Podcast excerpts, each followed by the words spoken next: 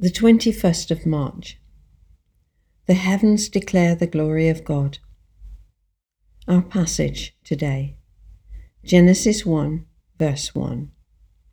In the beginning, God created the heavens and the earth. Christians love to sing praise to God as the creator of the vast and wonderful universe in which we live. We know God's power keeps it all together every moment. Psalm 19 sings, The heavens declare the glory of God, and the sky above proclaims his handiwork.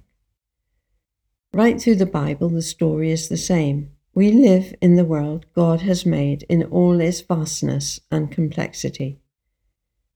Sometimes people say that science tells a different story from the Bible when it comes to creation.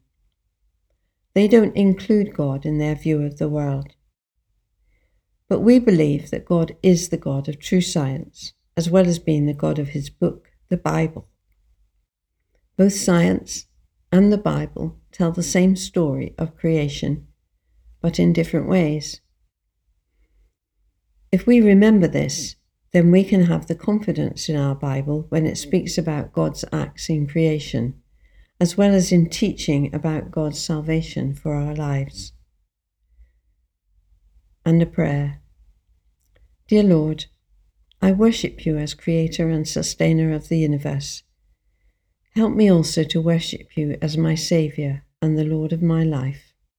Amen.